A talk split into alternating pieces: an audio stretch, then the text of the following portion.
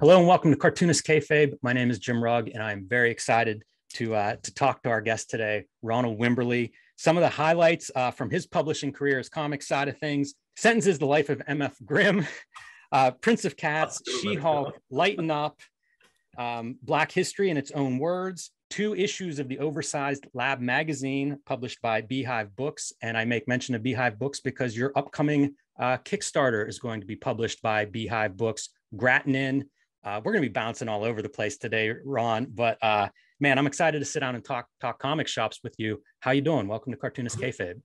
Um. Oh, thanks for having me, man. I'm really, I'm really excited, really happy, man. I'm, I'm good. It feels like today may be uh, a whisper of spring in New York, you know, in Brooklyn here.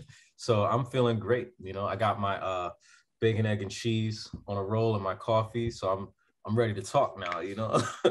That's awesome. We've had uh, you know, I'm in Pittsburgh and it's the same deal. Like winters are long and gray. And we had our little blast of spring this weekend. It's raining today now, but uh, your space looks well lit. That's a nice uh Yeah. makes an artist envious. Oh, oh yeah. Well, you know what? Like that makes me thankful because today the weather is nice, but the sun isn't that great in here, particularly today. Some days it's like I have a little a reading spot on my couch. I, I've been bad with my time management lately, so I haven't had a chance to sit there and read. But like, there's a nice little. The sun comes in in the morning, and I can go there and like sit down. Yeah, I am blessed. I am blessed. Thanks Good. for helping me remember that. Good place to start. Um, so Gratuitous Ninja, let's Mm. uh, let's begin with this new project. Um, You know, I've seen a little bit of information on it, and it sounds fascinating. You, do you want to describe that for everybody? Yeah, sure. Um, Gratuitous Ninja is uh, it started out as a web comic on Stela. Um, actually, Gratuitous Ninja is a little bit older than that. I guess we could get into that too. Uh, the latest iteration started out as a web comic I made for Stela. Um, I got it back, then I put it out on Webtoon. Um, it was designed originally for was designed for the Infinite Scroll. I don't know. I maybe I'm putting the cart before the horse. I'm getting into the form of it, but like it's about it's about ninjas. It's about a young group of ninjas that are uh, part of a a, a group, um, a, a family that, um, in order for them to maintain their space in Brooklyn, they uh, recruit three new young ninja because they're about to get moved off their land by eminent domain. So in order to in order to stay there, they recruit three new recruits so that the ninja union, there's a ninja union, um, fights on their behalf, you know, to to keep them in their historical home in Gowanus, Brooklyn. We pick up with these three ninja um, going against the um, the guidance of their their teachers to uh, fight crime in the street. Um, and they find uh, they find that it's a little more complicated than that. So it's, it's a little bit of a um, it's a bit of a uh, it's like Naruto, like a a socially um, aware Naruto. I guess Naruto is also about restorative justice. Both Naruto and my comic are about restorative justice. Don't at me. Man, that's that's awesome. Um, so you're going to do a print edition. So Yeah. translating this from like I think of them as phone comics. You know, I, I screen comics, digital comics, web comics. A lot of words Here here. is probably the best way. Yeah, yeah. Yeah, because uh, you know, Webtoons, you mentioned migrating it to Webtoons, and I mean, clearly that's an app for reading comics on the phone screen, which I think is a little bit different. And uh, the adaptation from phone screen to print, Yeah. this seems like a challenge, and Yeah. I can't wait to see what you're doing with this. You know, like from the very beginning, I was working on that. I was in Angoulême, right? I think the first issue when I first started on it. And I had a bit of a format change in how I was working. So, like, I had a big light table at, at Angoulême. It changed the way I work, you know, comics. Um, and I was thinking, well, I'll draw these like traditional pages, then I'll break them out of that and then put them into the, the screen format um, and maybe adjust things a little bit. I did that for one issue, right? For like one sequence. Then I was like, no, I have to work in that mode. So the first issue kind of was written and drawn as a comic, you know, like a, a, a bound comic. Then from there, I started to think about the screen in the production. And for that reason, uh, when we came to the, when we decided to print, I was like, well, we it the printing needs to reflect at least somewhat um the original format you know meaning like the verticality of it you know um originally i thought and i'd even done tests where uh maybe i'll make a a subway map because it's new york so like the subway is like the uh, circulatory system of the city you know um and we we didn't stick with that. Josh was like, well, maybe we'll do a scroll, like a literal ninja scroll. I was like, okay, that sounds pretty fucking cool too. Uh, Good idea. yeah, yeah, yeah. Um, but we we landed on doing a um, we had Chloe Chef come on, like who's our uh, design partner on Lab. Like the actually the third issue of Lab um, is uh, Chloe and Natalie, my my partners, um, helped with that, and Chloe from that project um, is working on the Gratuitous Ninja book. And like, yeah, we decided to go with this uh, accordion style um, presentation.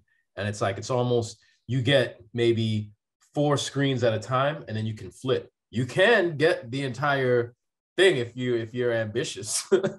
400 feet of comics right. I read. yeah, yeah, yeah, yeah. You could do that. Um, I mean, there has know, to be some some stunt promo of that stuff. Like that's bigger than a football field. You know yeah. what I mean? Like lay yeah. that thing out goalpost to, or, or beyond oh. goalpost to goalpost. Oh man, the, yeah, uh, we're gonna. It, it's gonna be a group. It would be a group endeavor because to hold that down, all it takes is one gust to win. you know I mean? Yeah, the uh, that accordion format you don't see it a lot. Um, I, I have a book. Uh, I think it's Elvis Road had done one in the early 2000s, mm. and uh, it, but it's it's nowhere near 400 feet. You know, it's probably 20 something. I think Joe Sacco did one it, it uh, within the last 10 or 15 years, probably with D and Q or Fantagraphics. But it's not something you see that often. But on the scale of 400 feet, like I'm surprised. Well, that's a little bit surprised that's even possible or feasible. That's kind of amazing sounding. Well, well, Jim. Okay, Josh. Josh presents it in a in in a in a way that is maybe a bit misleading because there are there are at least eight episodes, right? So it's broken up. You know what I mean? Like it's not 800 continue. You okay. know, like it's not you know. Four, yeah, four, no, no, no. That's ridiculous. Like um, I one of my uh design problems to solve, or like one of the ethics that I have, is I want things to be readable easily. You know, like um there are a lot of comics that are kind of cool in format um, that I don't even read very much. You know, like I think one of the things about the so if I'm translating a webtoon to uh, print, then I feel like one of the things that's unique about the webtoon format is the ease of reading it, right?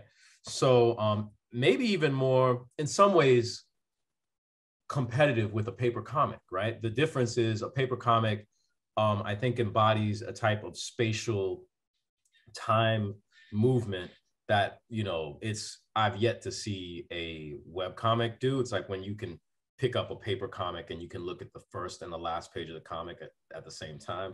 you know, like flipping through a comic is like that's unique to a book, right? Um, and this has that. Um, uh, but also I, I needed for it to be, I didn't want it to be too unwieldy as to, you know, to sum it up. So yeah, I yeah, thought of it, your uh, your map description. And yeah. you know, like you always see people with atlases and they can't fold them back up right. And right, if this right. were one continuous piece, right, I, I, can imagine it being in piles, uh, you know, next to people's beds or coffee tables. Yeah, no, that's the one thing I. That's what I don't want. As much as Beehive is great at making beautiful objects like that you can read, I wanted something that um was kind of more seductive. Like it, it invited you to read. Like one of the things I love about comics that I think, you know, as the, you know, as the prospectors changed the market, as like people started to collect and, you know, it changed a bit, was like, yeah, no, you get a comic. There's so many of them. They're made on pulp, you know, like they're, you know, roll it up, put it in your back pocket. You get it in a little bubble gum, you know, like they're everywhere. You know, like that's what I love about comics. Like I love that that accessibility. And so while this is a beautiful object in and of itself, um, it is also approachable. Like it was just very important to me for a comic to be approachable. Like I used to go into, um, I would go into uh, Forbidden Planet uh, in New York City, and sometimes I would go in and get a comic book, And then when they would ask me to bag and board it, I'd say, no, I'm okay. And then I would roll it up and put it in my back pocket. Just like just to fuck with them. you know what I mean? So like that's my approach. Granted, is maybe difficult to roll up and put in your back pocket, but like, you know, I mean, I hope people read it.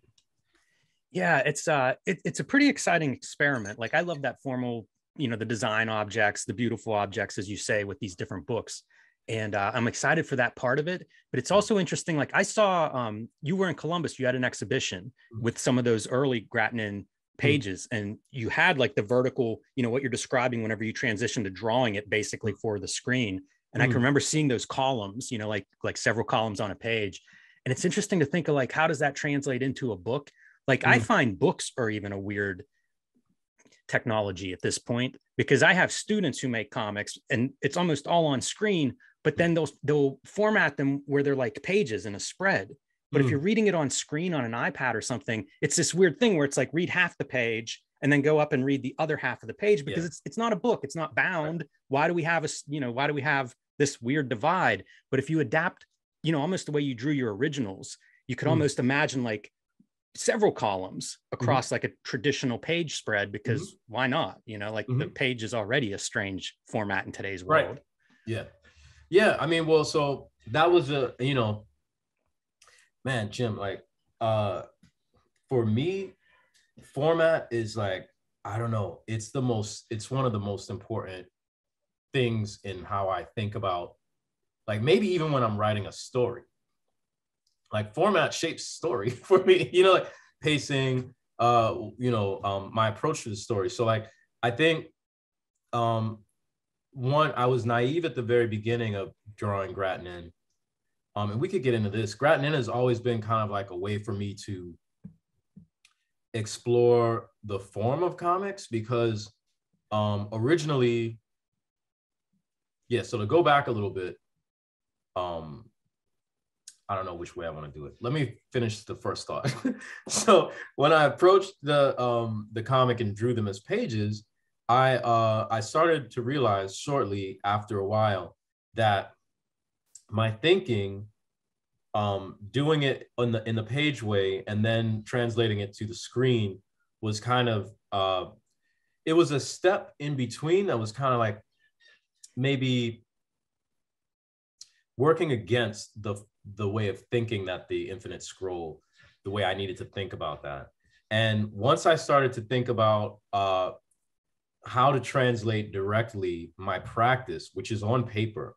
You know, I'm not working native to the screen either. It's not like I'm drawing on a little screen. Like, probably that would be the best way to draw infinite scroll comics, right? Is if you had a giant kind of iPhone shaped thing and you just drew on it, right? You know, um, but I had to do the next best thing and like also thinking about materials and not being wasteful uh, I eventually got to that um, setup that you saw in the museum. By the way, there was an in between step too when I was just drawing on loose leaf sheets of paper and then putting them together um, digitally, you know.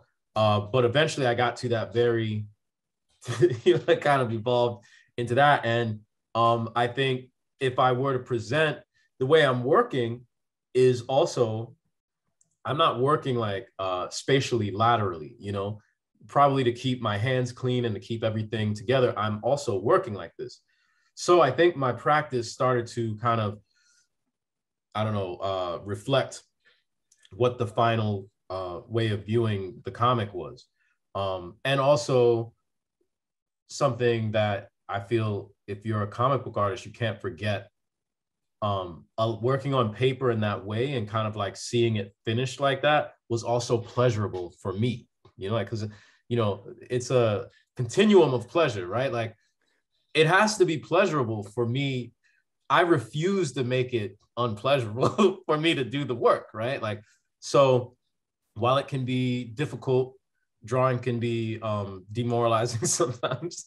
like, uh, I made something. I made it so that there's there were there's pleasure all the way through to the end. You know man, I have a lot to uh, a lot to unpack there. Uh, the first the first thing I'll add is I always think like whatever format you're working in, like if you're doing a daily strip, if you're doing comic books, we just talked to Brubaker and he was talking about writing graphic novels, you know, like switching from comic books to graphic novels and how there were adjustments there. But I feel like whatever it is you do, you end up starting to like filter, I don't know, thought processes or experiences or, you know, kind of break down ideas in that format. So, mm-hmm. you know, I'm attracted to doing phone comics for that reason. It's another format. Like like you, format's very valuable to me. It's almost always worked out for me before I actually start on page one. Mm-hmm. Um, you know, sometimes even like contract stage, you know, you're you're determining format. So I do think it affects the thinking part. Um, you know, and it sounds like you're describing that as you went along, uh, you know, really starting to think of the comic in that format.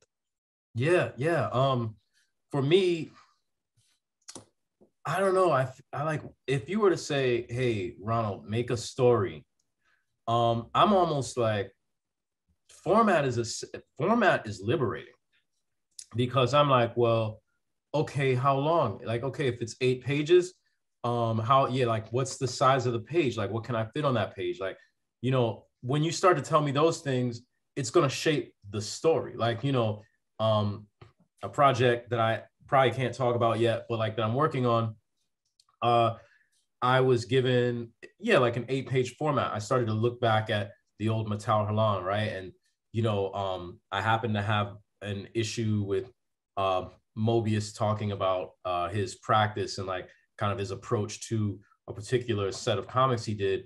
And like he broke down just how he was, it's a simple gag. You know what I mean? Like you lead one way, then you go with the opposite. Like the ending is a surprise, right? like it's an unexpected thing. And I'm like, wow, yeah, that's that gives you enough. You have like two pages for the setup, another two pages maybe to continue like a um you know uh the the rhythm then like a third it's like oh this is okay we're coming to the resolution. Then the last two pages is like it's not what you even thought. You know what i mean? Like so it that's how i i have a creative side. They're both creative. One is more like a puzzle and the other is more like oh well yeah what are the characters wearing? Or like what's the world? This that and the third. I think in order to kind of funnel that second one into something that's in the shape of of something that can be seen like externalized my imagination externalized format is super i i don't know. From every, i think containers are very important. I think all of these things are very important. So uh yeah i was thinking i was thinking about sake like the quality of sake right? Like um how the difference between like sake and like a pint you know it's like you have two different things that you're going for. And I think probably pints aren't necessarily always chilled, right? So you can get a pint and like it, it's it can be big because you don't really have to worry about things. It's not going to go flat. You're going to drink it before it goes flat. It's not going to get super warm, you know, like um, you're supposed to finish it rather quickly, right? And, and often not much below room temperature. Where like, you know, sake is served warm or it can be served cold as well. And so much of the the point of drinking it is ritual around like who's serving whom, like you know, um, and it's conversational and you know like so i'm thinking about how these different ways of drinking sometimes it shapes the container shape or reflect the way that you're going about it you're like a pint you're walking around like uh the room maybe or you're at the the bar like wherever you're at and it's like you get your bit the bartender's serving up everyone. You know what I mean? Like, I think comics is similar to that. Like, food containers all around our, our, our lives reflect, I think, the function of whatever it is. So, and I think comics are no different. Yeah, I, I had a uh, I had a design teacher, and I think he stole this from Milton Glaser. I think, but he would come in and he'd put a piece of paper on the on the board, you know, with whatever problem we had, and he was always like, "What are you going to put on it? What are you going to put in it?" You know, it was like that was defined really as like step zero like before we'd even know what we were facing it was like here's what you have to work with. It's a canvas you know if you're if you're a painter or whatever but uh, you always have that at some point in the process and the sooner it's developed the more it can affect your story development and all of those things. Yeah like think about man think about um andy wyeth right? Like you said it's a canvas right? Yeah are you working on canvas? Are you working on paper? Are you using, you know, oil paint? Are you using, you know, Andy used the tempera, right? A, a lot, right? look at how it changed the shape of the work. You know, like it it it it literally becomes the what you know his work for, the style, the mark making. You know, I think it's it it's it's a lot. It's like when people I remember, or you see this often when people are like, this artist is like that artist, right? And it's like, well, they're using some of the same tools, right? And that's what you feel people are kind of connected to. It's like maybe they're using some of the same tools in the same way. Um, yeah, you got to, I, I don't know, constraint is very important. And Gratuitous Ninja started out as a way for me to, a constraint in and of itself. I just seen Arzak. I was in college. And it was my second comic, really, was a Gratuitous Ninja comic. Um, my first comic was called um, Vandal Vigilantes, right? And it was kind of really inspired by uh, slow jams, uh, Cho's slow jams, right? And it was a bunch of talking. It was really rough, you know what I mean? like, you know. Um, and so then my second comic, even though that one was a to be continued, I just completely changed, changed up. I, you know, I was reading Arzak and I was like, I just want to focus on visual storytelling.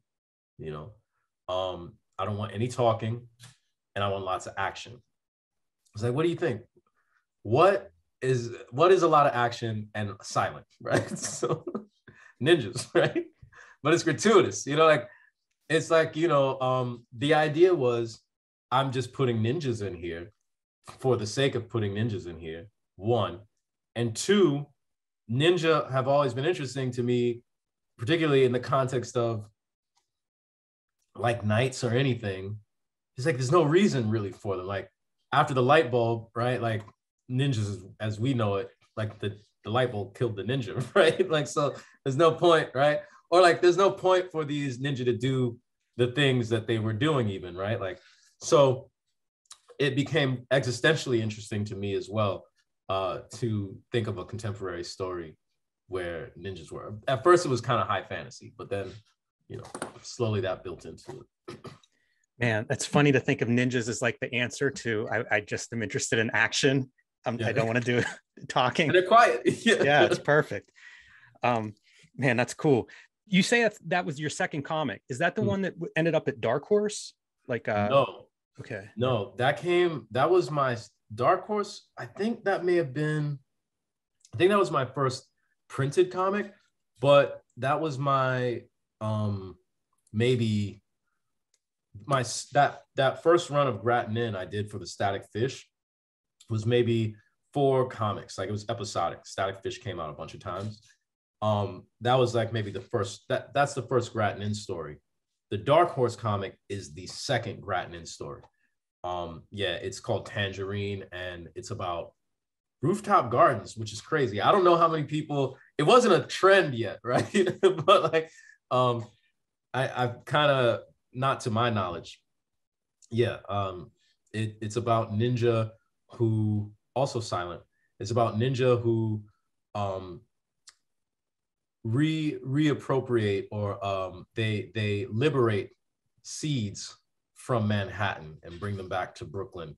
Like they they break into a sort of big corporate place that seems to have all of these seeds there, and they bring them back and they grow it on the rooftop in in Brooklyn. And that seems um, ahead of its time too. yeah, yeah. I think that was like oh oh two or so. Yeah.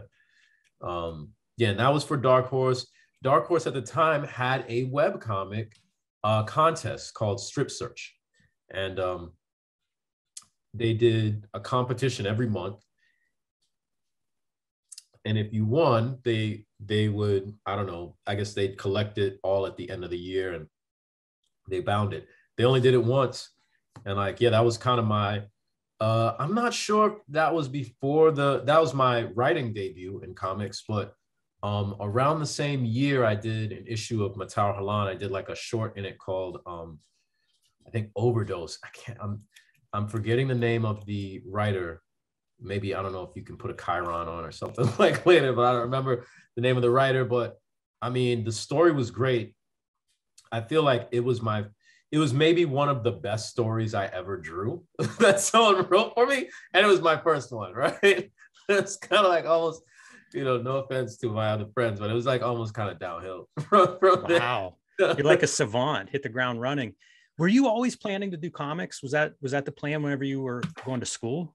I didn't really have a good plan for art because I didn't have anyone around me who was doing it. So like I didn't I I didn't um I hadn't planned to do comics. Um I didn't even know I didn't know how it worked. Um I would probably say that um reading THB like um I had I had comics before but like when I got to Pratt maybe around sophomore uh junior year I don't know when his giant size THB came out, but I picked it up in um, um, Jim Hanley's. It used to be uh, in Mid uh, Midtown, um, not Midtown, but like the 30s. It used to be like right under uh, the Empire State Building. Um, so I uh, I picked it up, and there was this one THB with Paul in it, and he's like drawing on the floor or something, like he's just looking really cool. you know what I uh-huh. mean? I was like, oh, okay. So this is maybe a, a pathway to art. You know, it's like I've seen other fine artists like doing a similar type of thing. And you're like, wow, this is the life. You know, like they're in their studio making, you know, like that Cy Twombly, you know, sitting there with like his work up. You're like, okay, I could do that, right?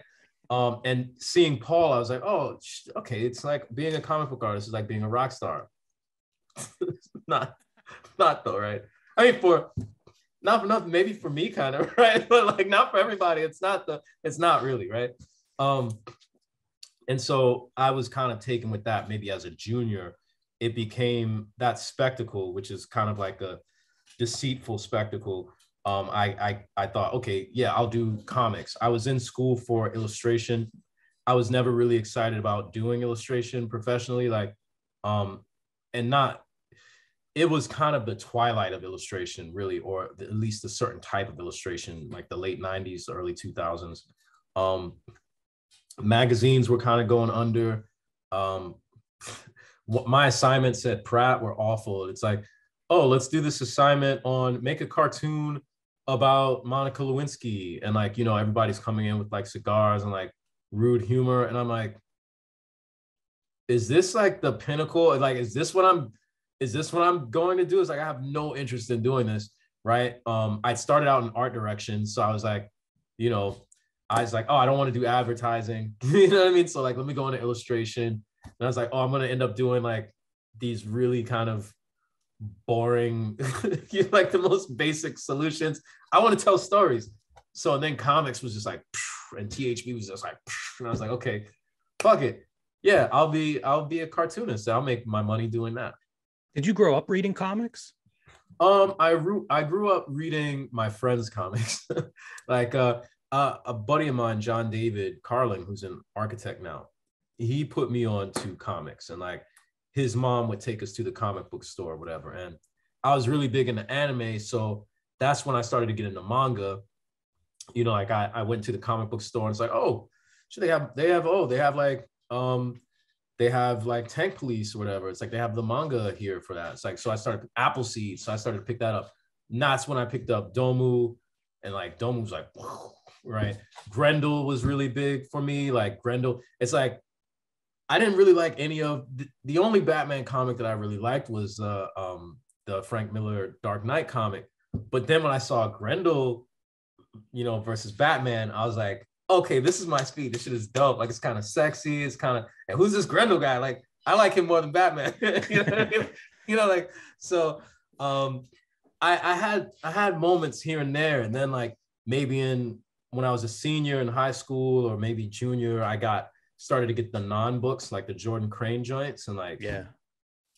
I was like, okay, I like this is weird. I don't like everything in this, but like it's everything is unique and like that in and of itself is nice. Like there was the girl on the cover with the TV there, whatever. I was like, this is cute. You know, it's kind of funky. It's got like almost kind of street. It's got a street quality. You know, like it's got it's got this sort of ineffable quality of comics that's like intimate because it's just like one person's vision or something. And like I think that stuck out to me while I was engaged in the superhero stuff because I love the Capcom games. Like I love the Konami joints. Like I had the Spider-Man pajamas. Like I love Spider-Man as a character. I think as comics, a whole different type of comic is what you know. Like I almost almost didn't experience those as comics first. You know, like I experienced them as like IPs and brands. Right. Yeah, I kind of have that experience because uh, n- now that I'm doing this Hulk book, I get asked about Hulk all the time, and it's like I had like Hulk bowls and cups and stuff right. long before I had Hulk comics. You know, like I was six right. year old, I didn't I didn't have any comic books, but I knew Hulk just because he was right. on stuff that I would see every day. Did you yes, watch the TV? Very show? strange. Yeah, yeah. That's that's it. You know, it's like there's TV, there's cartoons, there are you know cups and things. There's all this Hulk stuff before I get to like a Hulk comic book, and it's like, oh, okay, this this is great. I've been looking for this my whole life. Didn't realize it. Yeah, it's very strange how that. And I mean, it's got to be worse now. You know, with or greater now, whatever it is. Like people must see this stuff far more in every format except right. comics. Right. Um, you know, you almost have to seek that out now if you want to track it down. The anime is is interesting in like that seems like a big influence in your art. You know, I, I think of things like like Aeon Flux was big for me. Oh, and so me when too. I see your work, I see that that that yeah. like super dynamic foreshortening, amazing figure work. But I see that in other anime too. So you know, if you're an anime fan, you you can find examples of that there as well. Um, but no, Jim, I'm like you know, I, I'm on, you know, like I, I give money to Peter on his uh Patreon too. Like, I mean, almost is just like a, almost as a like deference. Like I feel like I owe him for who, you know, like who I've become. You know what I mean? Like, I think nothing was probably more formative to me in my youth than Aeon Flux was. You know what I mean? Like in terms of just everything about it, like visually, certainly, but also the fact that like no answers are given. Like it's just, you know, this is this is something, this is material for you to kind of like, it's a whetstone for your imagination. You know what I mean? Like it's not, it's not like a plot that you need to know and whatever. It's like, no, these are ideas presented to you in a very interesting way. And then, you know, your imagination can run wild. It's closer to he's is what he gave us was closer to like, I think, a toy than like a, I don't know, some sort of a narrative, right? like it's something fun to kind of think about, you know, like each one is a little idea, the shorts, you know, in liquid television. Um, like a haiku or something. Yeah, you know, like a you just uh, left with it. Yeah, yeah. Um, I wanted to you met you said something that was interesting about all of the you know you mentioned cups a couple times which makes me think you must have a hulk cup somewhere in your in your only in my imagination it's, oh, yeah. it's long gone physically but right. you know it, I, I, had it when i was six and like i used to remember like certain stuff registers different whenever you're six seven eight you know you don't have much experience like like one year voltron was like my morning cartoon you know before school that was what was on every morning and it's like branded in my head or something because like for an entire year that's what i watched every single day. There was a year where i ate you know cereal and drank orange juice out of hulk branded cup and bowl uh, you know and it was at a formative time. So that's why it's so vivid in my head just because like i'm six. What else is going on? You know it's like you're smashing that cereal that's what yes. um, yeah so but to that point um, when we started working on Gratnin. So like that's my understanding of Gratnin is sort of like a, a poppier version of something that I that I would do. I guess I'm always thinking about the pop. Um, I think when you say things, pop, do you yeah. is, is is that is that like a commercial? Is there a commercial implication whenever you say that? Uh yes, I think inherent is a commercial uh, because for the you know what in our world, what could be popular without its sort of connection to um, the commercial? You know, um, I think it's weird, man. Like one of the ways I start to realize my age is when I think about my relationship to uh, both pop art as like as an actual critique or like trying to understand what what it meant because it's like our parents, you know, or like the generations that came right before us, for them it was new. So it's something they commented on, right? Like Coca-Cola being global was kind of like it was kind of new for them. It maybe was within their lifetime that that became a thing, right? Um, and for us, I feel like you know we were born into it. You know, maybe even a generation or two after that was happening. Um, but I think it had already been sort of like digested into the into the um the soil, the art soil, right? So when we were drawing out whatever we're drawing out, it's like, oh, by the time we were born, someone had already thought that the comics that we would see were interesting materially as like indicative of something culturally that was happening, right? Like, so our relationship to pop culture, I think, is even informed by pop art's critique of or like you know you know presentation of it you know? Um and i think for me that's kind of yeah like when i think about it's like i can't even work on any of these things without kind of dragging some of that you know that energy that vibe that way of thinking either as uh sort of reproducing it or kind of reacting to it or rejecting it i think it's like it's inherent in uh my my practice you know um so and with Gratnin uh one of the things that i was interested in doing so we have cards in there right? Because like one of the ways that i learned about x-men dragon ball um any number of other things was like the bubblegum packets or like little card sets. You know, like the X Men was different. I feel like I got like little packages, but you can never get all of them. You know, there was always like that big complete set that that was behind glass. It's like I'm a kid. I can never, you know, like no one who wanted that probably could afford it. Maybe adults at the time, but you know, like I, I just never would have thought adults would. Like, who's gonna buy? Forty year old men living in their mother's yeah, basements. You're right, right, right. But like for me, it would have been crazy, right? But you would get them piecemeal and like I was never a guy who, you know, okay, well, back then we still had newsstands and like you go to 7-Eleven and get a comic, you know, so I would go in and get that comic. And like, yo, you you have when do you have five dollars or whatever to get like three or four comics back then, right? Hardly, you know, like, and then you got to think between that and like a big bite or like a Slurpee or something. It's hot outside. It's like, okay, so I'll get this one comic.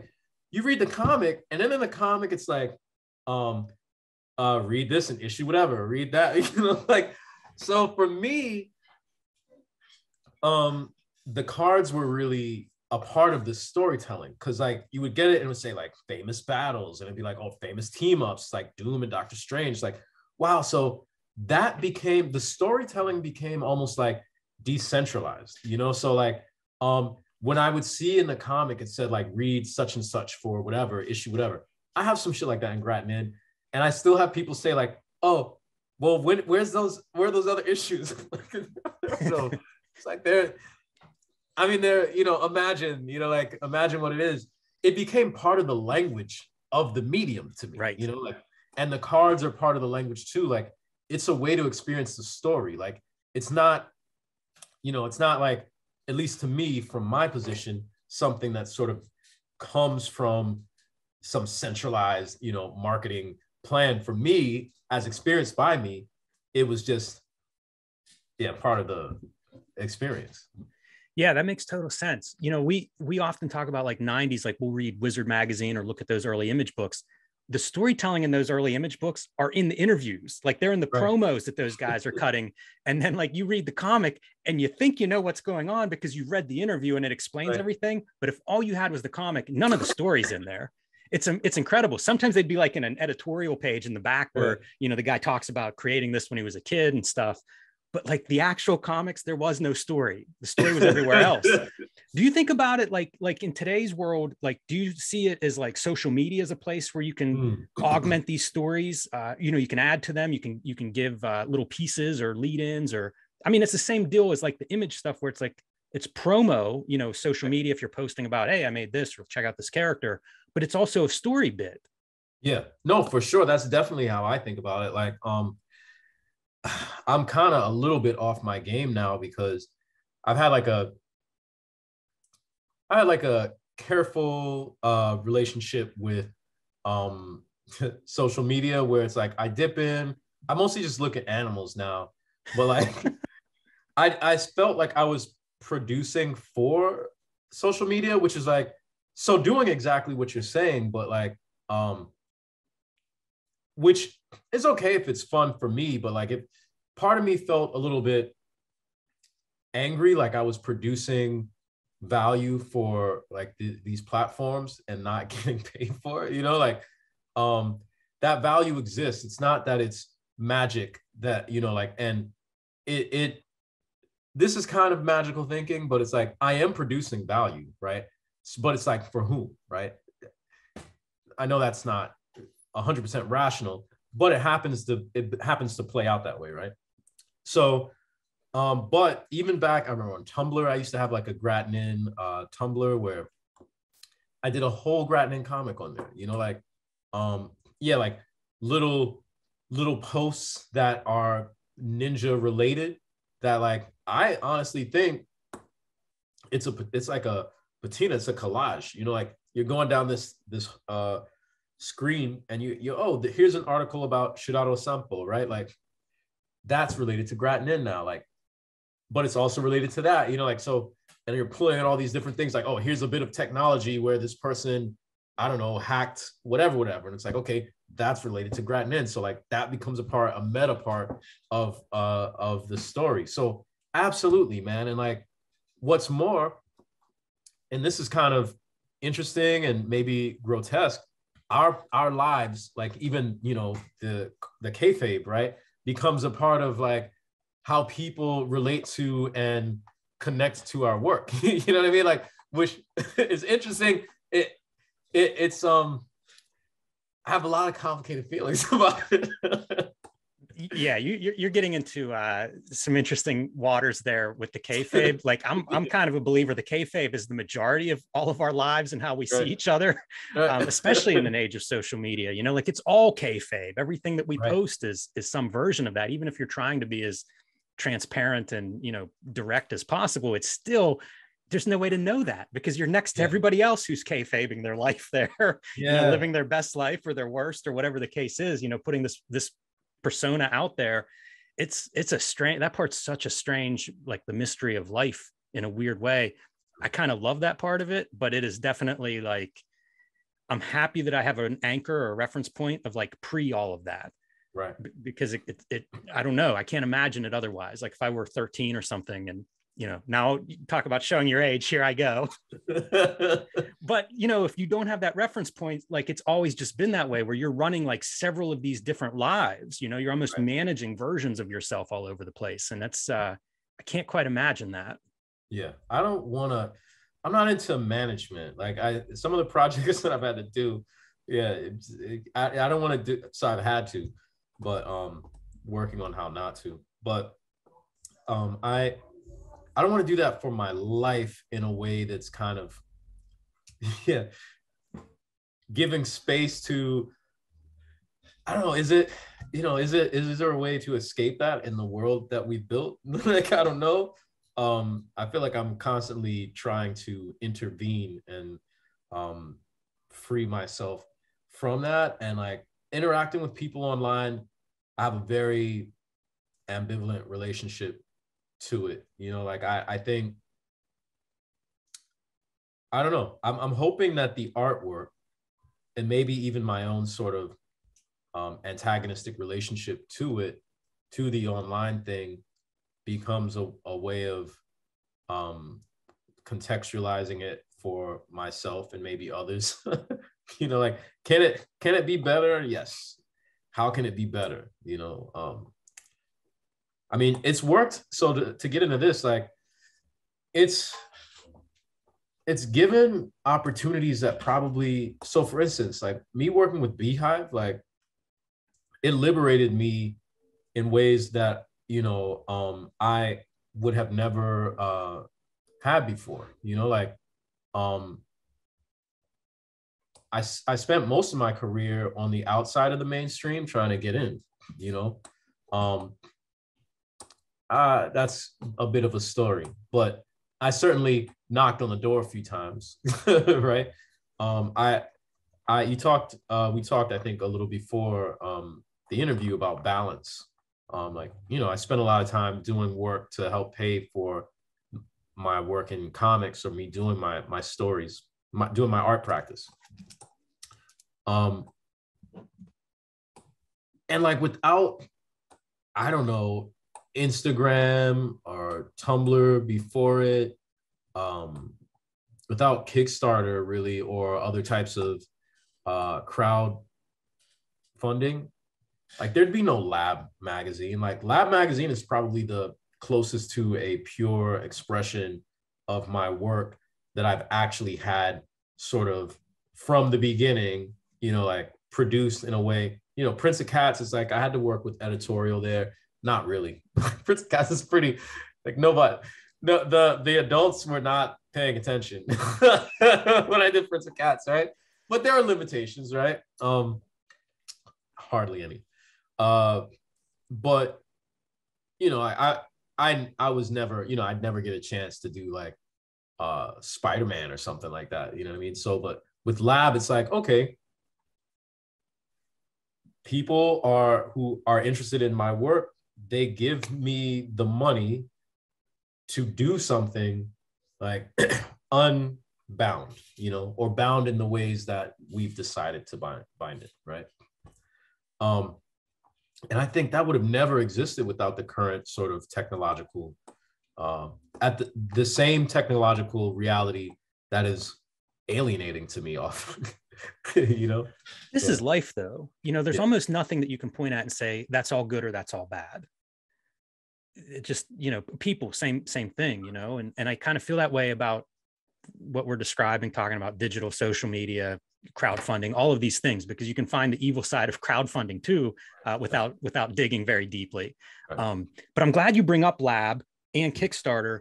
Uh, you know, I did a Kickstarter two years ago for a Blacklight comic, and I came away with a very positive experience, thinking like, oh, I can dream ideas now that I couldn't dream before because I couldn't necessarily sell them to somebody that was going to sign off or back them or you know do distribution publishing whatever. Like there were a lot of barriers that kickstarter removed.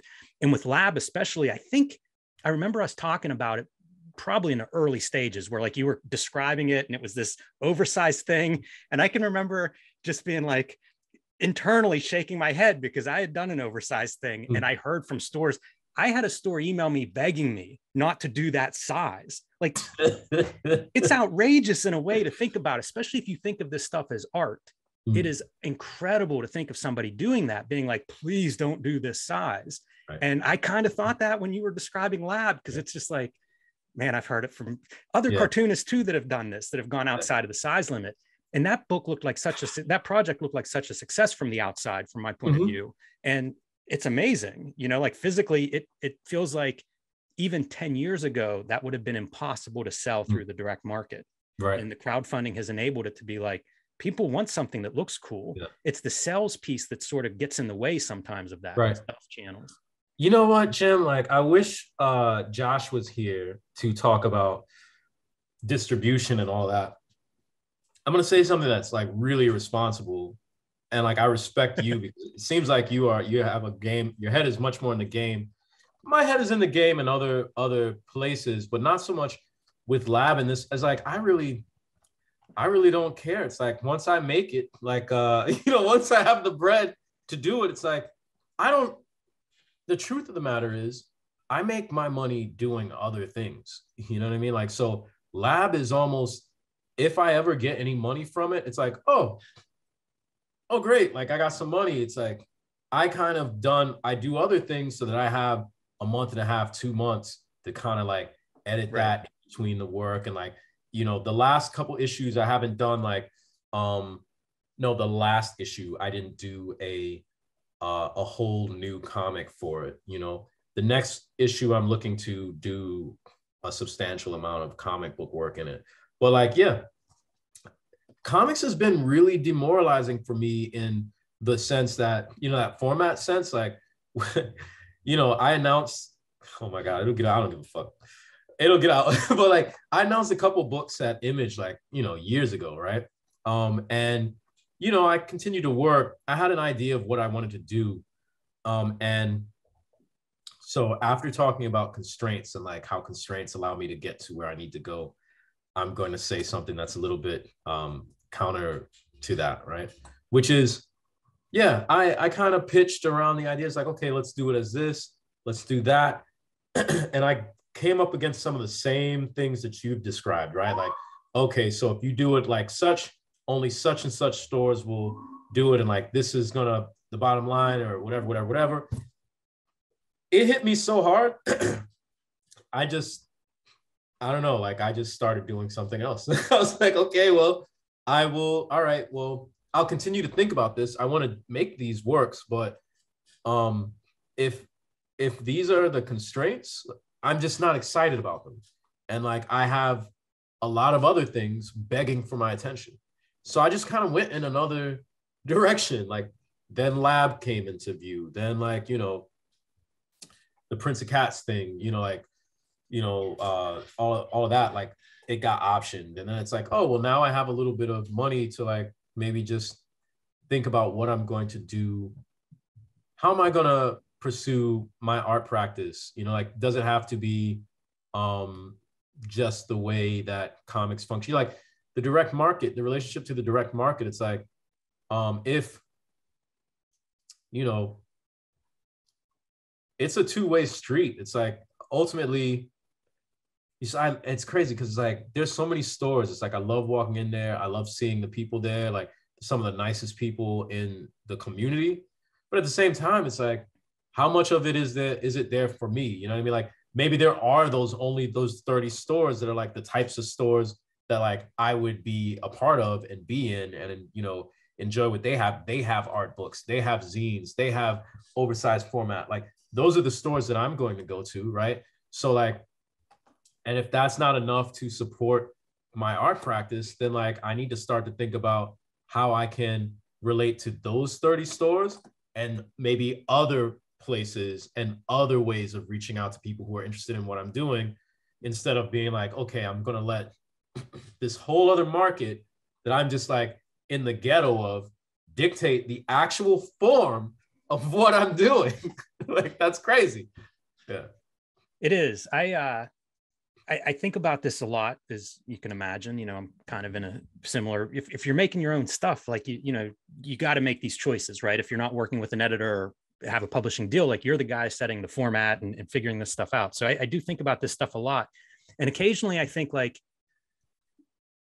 I hate to complain about any of this stuff because I think we live in something of a golden age of a lot of stuff. Like if you really wanted to do something, anything, make a movie, make an animated video, make a graphic novel, like there are so many ways to do it now. Like you can do it.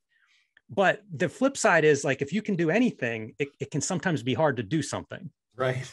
Because I have the same deal of like, you know, there's a lot of projects in various stages of development. It takes me a long time between projects because you are pulled in all these different directions, you know, and as an artist, yeah. like you're interested in a bunch of stuff. Do you do you find that that it's just like, man, life is short and got mm. a lot of ideas? Yeah, I mean that that part, you know, I mean, like that is that is what it is. And so what I've started to think about is um I started to think about like, well, what does it mean to, man, Peter for sure. Like looking at Peter's career is like, oh my god, bro, like you did everything. you know what I mean? Like you don't have to do anything else. Like you've already done, you've done like several lifetimes worth of work. You know, but um, I've stopped. I stopped looking at it. I stopped looking at it as, okay, well, um, yeah, I have a, a lifetime or several lifetimes of things that I want to do. Sometime in like my mid 20s, I was like, I, you know, I looked at my sketchbook, I looked at like the stories that I had, and I'm like, oh, I have more than a life's worth of work that I could do here. you know what I mean? So like at that point, and like the clock never stops ticking, I started to be like, well, what are the different ways that I can continue to express myself in a way that is like pleasurable while at the same time like eating and living and like um enjoying the life the non-imaginary life right, that I have here in front of me. Um, and what that means is uh, being open to how um, I can find, you know, like pleasure in my day to day, as well as like, um, so with Sunset Park, which I announced for Image, like well, what is the practice of making Sunset Park? You know, like um, the practice is first of all years of shit that no one ever sees, right? And the value of doing that work is really just for me. It's me exploring like all of these ideas and finding meaning in those ideas, right? And then maybe you get something, the world gets something from that, right? Um, the the the value of it isn't in the thing that I make, to be honest. Like I I hate to maybe people don't want to hear that. Like um, I think people can find value in what I produce, right?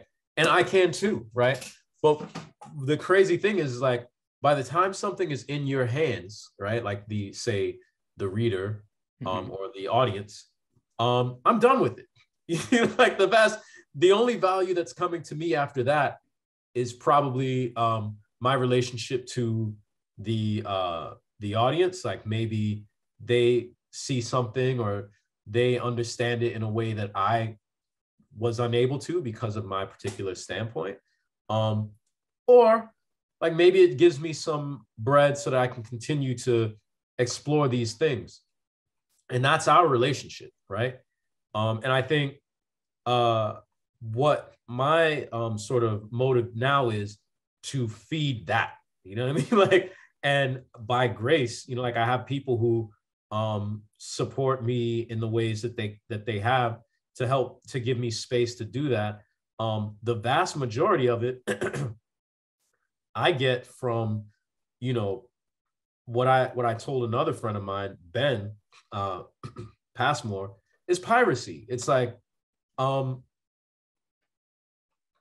it becomes a game. Like capital will always offer you less than what your work is worth, right?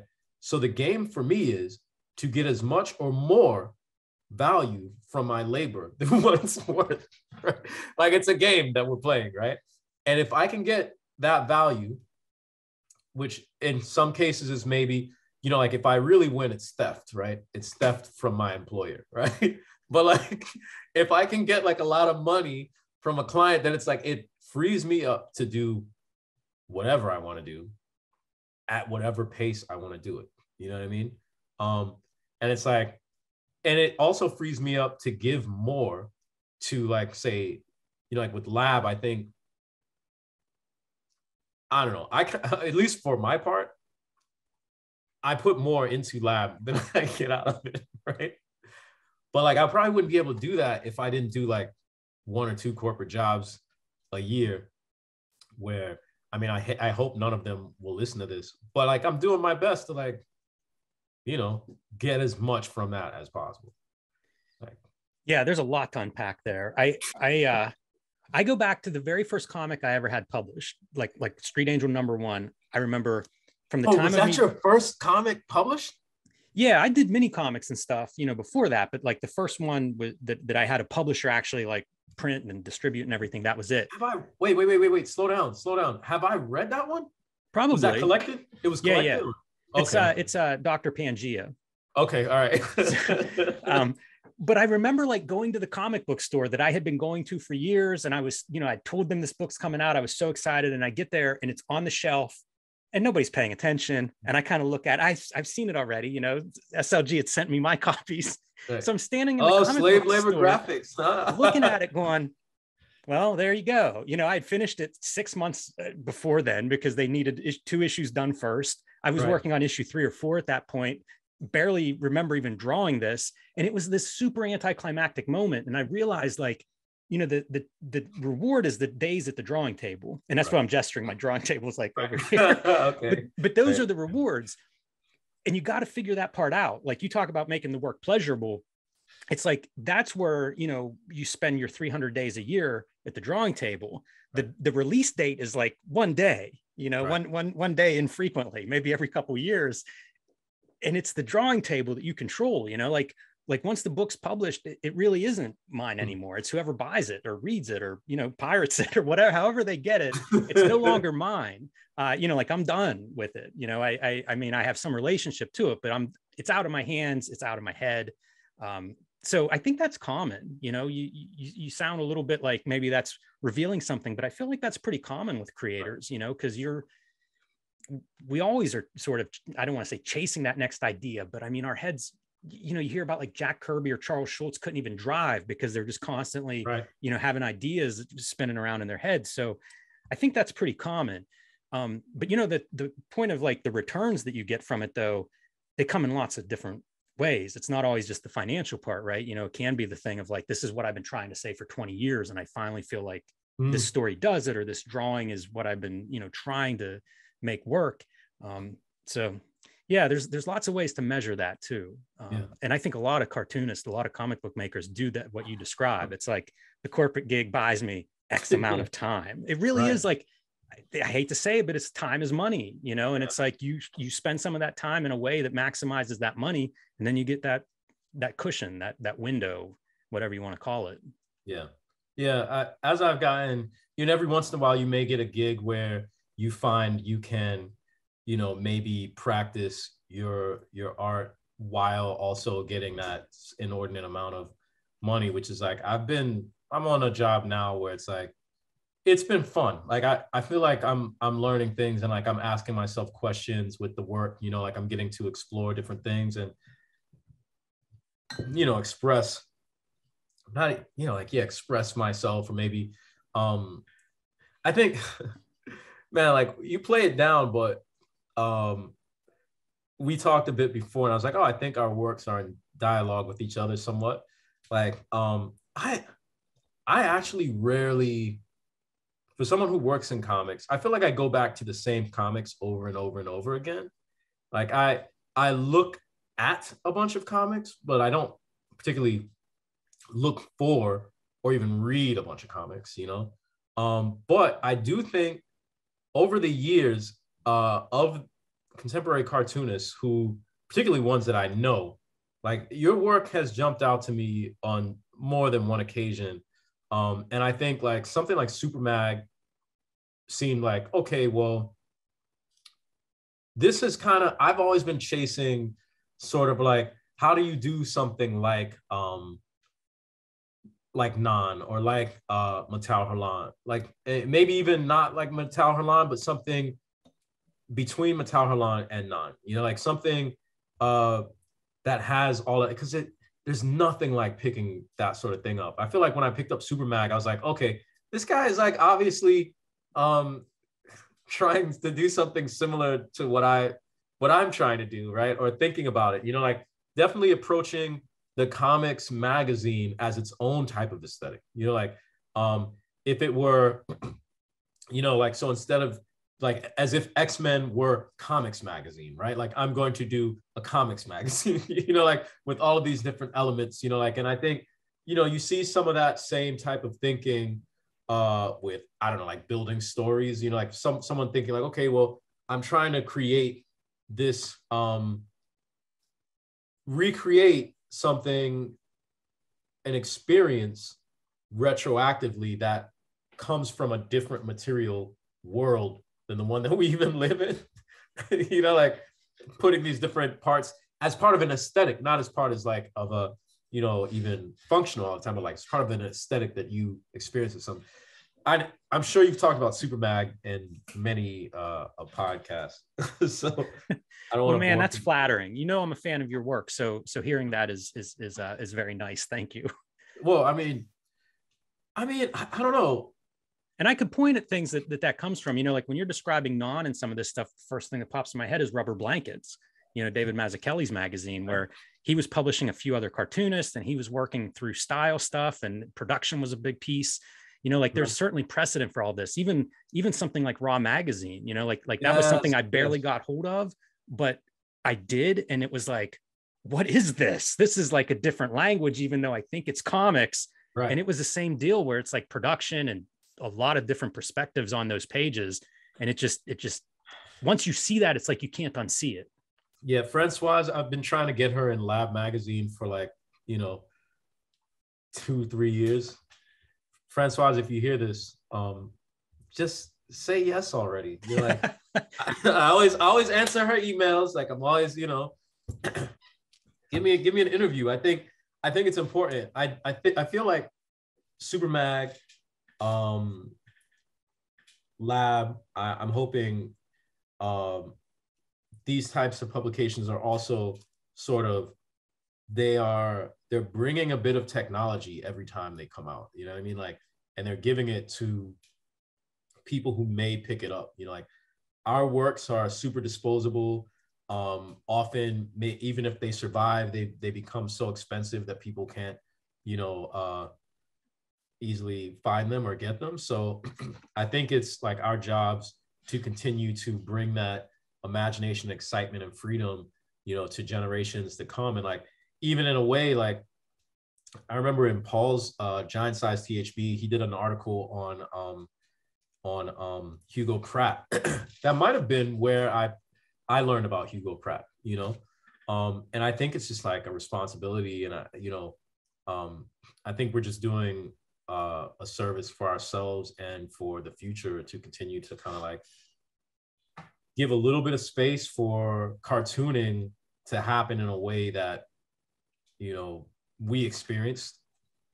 And even giving it space to be something else that we haven't experienced you know like for the future um i think it's super important for the art especially when you know the vast like the at least in the west the biggest platforms are not particularly uh conducive to cartoonists. Like it's dope that you're on hulk you know what i mean? Like um are you like how many other you know like at any given time what are there like two or three cartoonists working on like a big book like that? You know like it's it's very rare you know like um so i think and it's good that you're given that platform because I, I feel like what type of people will come up to comics maybe uh, do kids even read those anymore? But like if a kid picks that up you know like they'll pick it up and they'll be like oh this this has got a different vibe like this has got a vibe you know like i like this you know like this is what comics is for me you know like I hope you're right about that.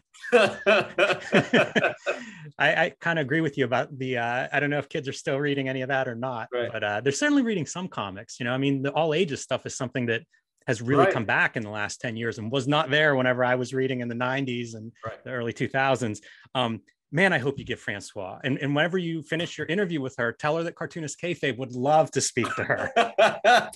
but I'll write it down right now. um, Ron, man, we are we are kind of at, at, at our time, and uh, it flew by. Um, I want to point everybody at Gratnin uh, once again before before we wrap this up. It should be a live Kickstarter right now. So anybody that's been intrigued by this conversation, please go check that out.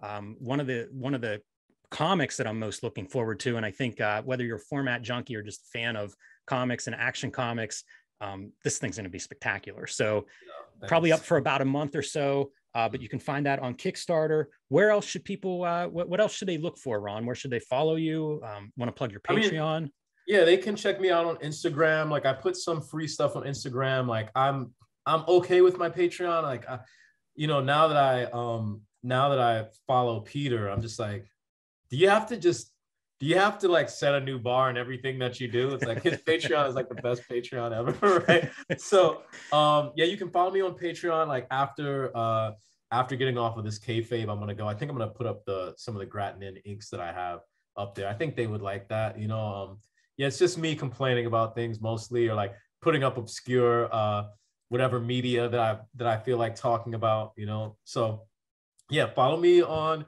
Patreon if you want you know, like, but only if you really care. Because like I'm not, yeah, like, keep it hundred. Like I'm, you know, that's for like the only the the true, you know, like I don't even want to say fans, like people in the community. It's like I'm out here, you know, I appreciate them a lot.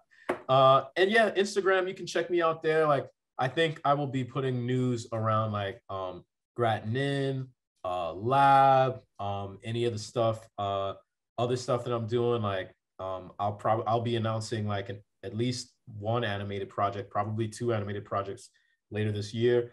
So look for me there. You know what I mean? Man, we have a lot more to uh, talk about. You know, we, we we've been talking to people that have these big careers, and it's kind of like we just scratched the surface. But uh, yeah, hopefully, I mean, uh, we'll connect again soon and uh, dive into more of your work. Yeah, once and once I um yeah once I announce some of the animation stuff, we can get Ed on here and we can talk about uh, we can talk about working with Hollywood. I know he'll he'll have something to say about that. I don't know if that's the best material to put out out publicly or not, but yes. All right. Well, hey, thanks, Ron. It's great to see you, man. Good luck with yeah, Gratnin. Thank you. It was nice talking.